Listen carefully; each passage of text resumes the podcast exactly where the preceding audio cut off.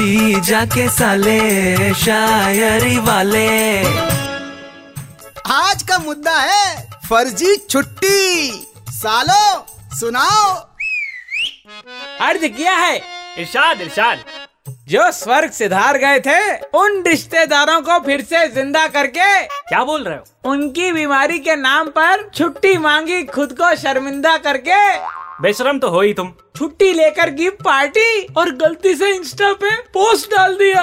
Office वालों ने हमें बिना नोटिस के नौकरी से निकाल दिया। अरे कोई बात नहीं।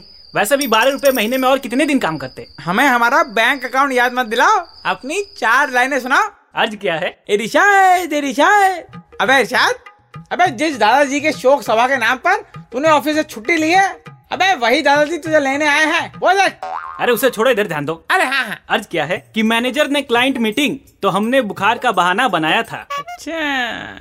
थिएटर में एक दूसरे को देख के हमने नज़रें और अपनी अपनी गर्लफ्रेंड को छुपाया था। तभी हमने देखा है तुम थिएटर कम्बल लेके जाते हो। अच्छा और फ़िल्म चल ही रही थी कि अचार ने हम दोनों को पकड़ लिया।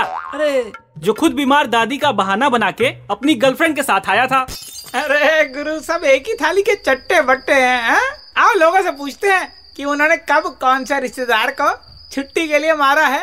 अरे अरे ये तो हम ही मार रहे हैं यार। अरे अरे जीजा जी बचाओ कहाँ भाग गए?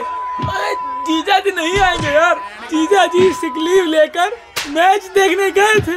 बॉस ने टीवी पे लाइव देख लिया। तब से वो किसी को नहीं दिखे। हाँ। के साले शायरी वाले।